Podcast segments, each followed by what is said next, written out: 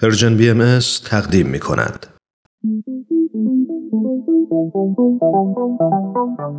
صبح یه روز تعطیل با وجود تمام مشغله ها فارغ از همیشگی دغدغه ها با چند تا از همکاران و دوستانمون توی جمع کوچیک و صمیمی یه گوشه از این استدیو دور هم جمع میشیم تا با هم گپی دوستانه بزنیم و در کنار هم لحظات شادی رو سپری کنیم. خوشحال میشیم که میزبان شما باشیم تو این جمع جمعه ها.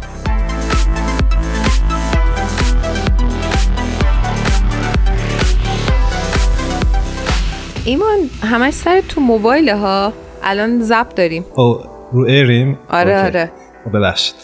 آره از وقتی که اومدم همش دارم این تبلیغ مؤسسه خیریه حمایت از کودکان مبتلا به سرطان یا محک رو تماشا می‌کنم.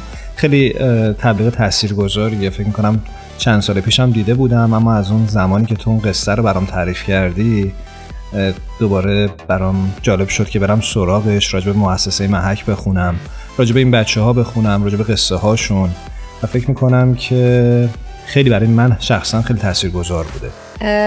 بله ایمان جان من کاملا باید موافقم ولی من اصلا نمی‌تونم چیزا رو نگاه کنم چون یه مقدار زیادی حساس شدم نسبت به این مسائل و بله اون قصه ای که برای تعریف کردم میشه دوست دوستم و خیلی خیلی من مدت ها در فکر می‌کردم و فکر می‌کنم که خیلی خیلی سخته. واقعا برای پدر مادر به نظر من سختترین افرادی هستن که واقعا می‌تونه همچین تجربه ای رو داشته باشن.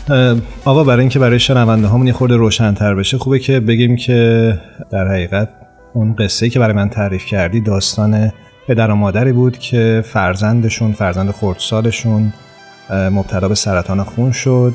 و بعد راهی رو که طی کردن برای درمانش و اتفاقایی که در زندگیشون افتاد اتفاقای خیلی جالبی بود و مسیری که پیش گرفتن مسیر خیلی جالبی بود.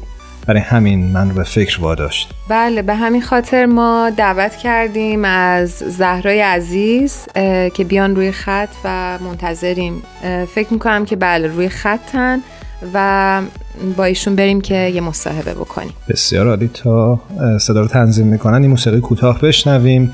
بعد با خانم زهرا کیا روی خط تلفن در مورد قصه بسیار جالبشون صحبت می‌کنیم دوستان عزیز منتظر باشید.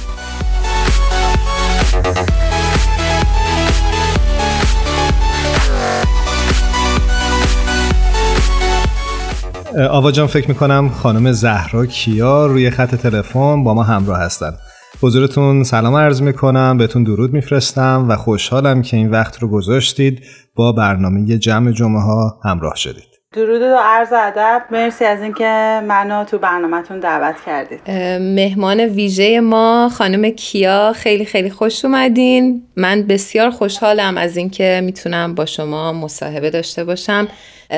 دوستانمون حتما خیلی خیلی خوشحال خواهند بود از این مصاحبه. ممنون. من که خیلی هیجان زدم برای اینکه قصه شما رو که شنیدم به نظرم برای من که خیلی جالب بود مطمئنم برای شنونده هامونم بسیار جذاب و شنیدنیه. امیدوارم که اینطور باشه. زهرا جان اگه لطف کنی یه خلاصه ای از اون چه که برای شما و دخترتون اتفاق افتاد برامون بگید ممنون میشم. من زهرا کیا هستم؟ من وقتی خودم معرفی می‌کنم میگم همسر مادر مهاجر و خیلی چیزای دیگه. ولی مهمترین رولم فکر می‌کنم مادر بودنه و اینکه حالا داستانم از کجا شروع کنم. خب هر کسی یه داستانی داره تو زندگیش. ولی مهمترین و آموزنده ترین داستان زندگی من وقتی شروع شد که دخترم سه ساله و نیمش بود. و سرطان خون گرفت و ما حدود یک سال و نیم توی ایران بودیم و درمانش کردیم. ولی به خاطر بیماری های دیگه ای که اضافه شد این درمان نتونست کامل بشه و بعد از یه مدتی ما مهاجرت کردیم به امریکا و الان حدود پنج ساله که تو امریکا هستیم. و بعد از مهاجرتمون به امریکا این سرطان دوباره برگشت به یه شکل دیگه ای و در واقع ما این تخترین درس زندگی بود و خیلی مهمترین درس ها ما تو این یاد گرفتیم. حالا نمی‌دونم از کجاش دوست دارید بشنوید شما. فکر می‌کنم یکی از مهمترین چیزهایی که توی قصه شما وجود داره نوع برخورد و مواجهه شما به عنوان یک مادر با اتفاقی که پیش اومده.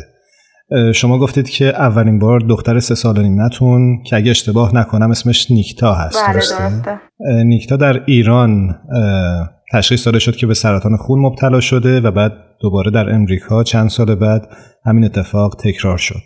برای شما زمانی که مهاجرت کرده بودید و در امریکا زندگی می کردید وقتی که دوباره با این داستان روبرو شدید و فهمیدید که عزیزترین کسی که در دنیا شاید داشته باشید به یک بیماری بسیار خاص مبتلا شده چه حس و حالی داشت و چطور باش کنار اومدید؟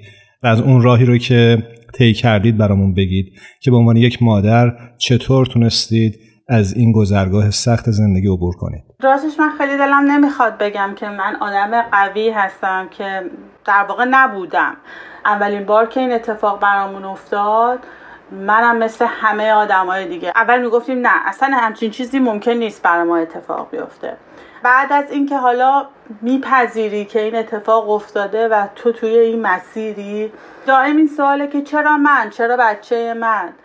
ولی تا وقتی که همه این سوالا و همه این انکارا هست انگار که هیچ چیزی جلو نمیره. بعد از اینکه پیش خودت میگی چرا من نه؟ شاید این اتفاق باید برا من میافتاد که یه چیزی از تو دل این در میاد. وقتی من به این باور رسیدم که چرا من نه؟ چرا بچه من نه؟ خیلی راهش برام راحت تر شد. نمیگم که خیلی راه راحتیه. اصلا اینطوری نیست. خیلی خیلی راه سختیه. و اینکه پذیرفتنش مهمترین بخش این قضیه است. تا زمانی که نپذیری نمی‌تونی هیچ کاری بکنی. خب به عنوان یه مادر نقش اینو داری که حالا خیلی قوی باشی خیلی نشون بدی همه چی اوکیه همه چی تحت کنترلته و اون بچه هم این آرامش رو از تو بگیره. خب راه خیلی سختره خیلی دشوارتره. برای اینکه تو باید یه آدم دیگه ای باشی و قوی تر از اون چیزی که فکر می‌کنی بتونی عمل کنی که اون بچه به تو نگاه داره می‌کنه. یعنی تمام امید اون تویی و تو باید خیلی بیشتر از اون چیزی که خود آدم این درگیره این مریضی میشه باید قوی تر برخورد کنه.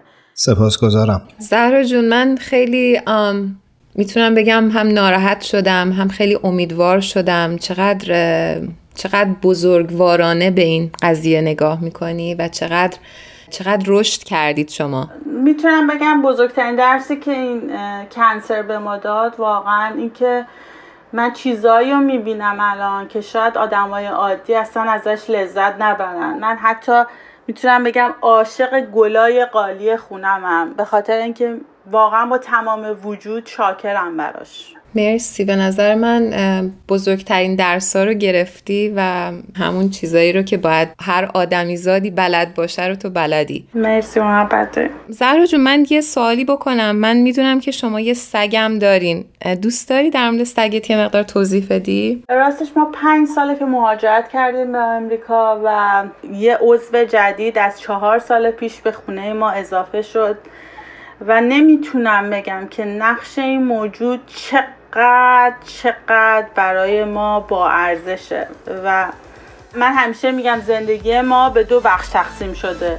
زندگی ما قبل از آقای کوچ اسمش هم کوچه. و زندگی ما بعد از آقای کوچ. یعنی اصلا عشقی که این موجود به ما میده وقتایی که مثلا نیکتا حال نداره. هر کدوممون حال نداریم. اصلا یه همراه تمام ایار یه اصلا نمی‌تونم. واقعا توصیفش برام سخته. به نظر من بزرگترین هدیه که خدا به من داد وجود این سگ بود. عزیزم. بسیار جالب. می‌دونم که شما بعد از این اتفاق با مؤسسه حمایت از کودکان مبتلا به سرطان که با نام اختصاری محک در ایران شناخته میشه شروع به همکاری کردید. میشه از دلیل این همکاری و ماهیت همکاریتون برای ما بگید؟ در واقع این مؤسسه ای که شما فرمودید بیمارستان محک تو ایران هستش که بچه هایی که کنسر دارن رو تحت درمان قرار میده و ما اینجا با یه آفیسی آشنا شدیم به اسم International Society for Children with Cancer که در واقع همین کار رو برای بچه هایی که کنسر دارن برای ایران انجام میده حالا ما قبل از اینکه با این مؤسسه آشناشیم خب به شکلهای ریز و درشت کمکهایی به این بیمارستان می‌کردیم چون به از نزدیک ما دیده بودیم. درسته همه آدما میگن هیچ چیزی بدتر از این نیست که بچه ما مریض بشه و سختترین اتفاق ممکن تو زندگی اینه. در مورد این قضیه چی شد که حالا ما کمک های ریز و درشتی داشتیم؟ حالا به همه می‌گفتیم قلک های محک رو داشته باشین کمک می‌خوایم بکنین این کار رو بکنین. یا تولد مثلا می‌خواستیم برای نیکتا بگیریم کادوها رو می‌خواستیم که به بچه های اونجا کمک بکنیم. ولی بعد از گرون شدن های دلار من یه مصاحبه دیدم که واقعا این منو منقلب کرد. یه پدری وایستاده بود ازش پرسیدن که شما نظرتون راجع به این که قیمت ها اینجوری داره میره بالا چیه؟ گفت من اصلا برام مهم نیست که مثلا گوشت و مرغ و فلان و اینا چقدر میشه. من فقط الان نگران اینم که با این دلارا من داروی بچه سرطانیمو چجوری تامین کنم. این به قدری نگاهش اندوهگین بود و واقعا منو به هم ریخت. گفتم که خب الان جایگاه من چیه؟ الان من چی کار می‌تونم برای این آدم بکنم؟ خب دوستای خوبی این دور برداشتیم و تصمیم گرفتیم فانریزین بگیریم. تونستیم خیلی کمک خوبی جمع کنیم. الان یه هفته از این فانریزین گذشته همچنان داره چک برای ما میاد برای این مؤسسه. و ما خیلی خوشحالیم چون چیزی که می‌دونیم اینه که بزرگترین مشکلی که الان بچه های سرطانی تو ایران دارن تأمین داروشونه. مرسی زهرا جون. من اصلا هیچ چیزی ندارم که در آخر بگم. آره منم همینطور. واقعا فکر می‌کنم قصه شما انقدر زیبا و قابل تفکره که بذاریم به عهده شنونده های این برنامه که خودشون راجع به اتفاقی که افتاده فکر بکنن. و بعد بتونن ببینن که اونها چه کاری از دستشون برمیاد. بتونن یک قدم هر چقدر کوچیک برای دنیا اطرافشون بردارن. واقعا واقعا. آقا بذاری قولی از زهرا خانم بگیریم. من دوست دارم که با همسر ایشون هم در همین ارتباط صحبت بکنیم. خوبه که هفته آینده با آقا امیر صحبت بکنیم و دیدگاه ایشون رو به عنوان یه پدر در مواجهه با این داستان بشنویم. حالا من یه پیش زمینه بهتون بدم. امیر اصلا مثل من نیست. یعنی من اینقدر که مثلا احساسی میشم و مثلا هر چیزی خیلی زود به همم میریزه. امیر دقیقا عکس منه. اتفاقا همین تفاوتتون فکر می‌کنم مصاحبه خیلی خوبی بشه به خاطر اینکه دوتا دیدگاه متفاوت پدر و مادر نیکتا. و فکر می‌کنم که شنونده ها منتظر باشن برای هفته آینده. خب پس بذارید ما هفته دیگه از زبون خودشون بشنویم. حتما. خب من از شما زهرا خانم خداحافظی می‌کنم و امیدوارم نیکتای عزیز هر کجا که هست روزهای خوبی رو سپری بکن مرسی از شما. امیدوارم همه بچه هایی که با این بیماری درگیرن یه جورایی هرچه زودتر خوب بشن و من شخصا دعا اینه که هیچ بچه ای مریضی سختی نداشته باشه. مرسی زهرا جون. روز و روزگار همه بچه های سر تا سر دنیا با تمام مریضی ها خوش و امیدوارم که هرچه زودتر همه خوب باشن.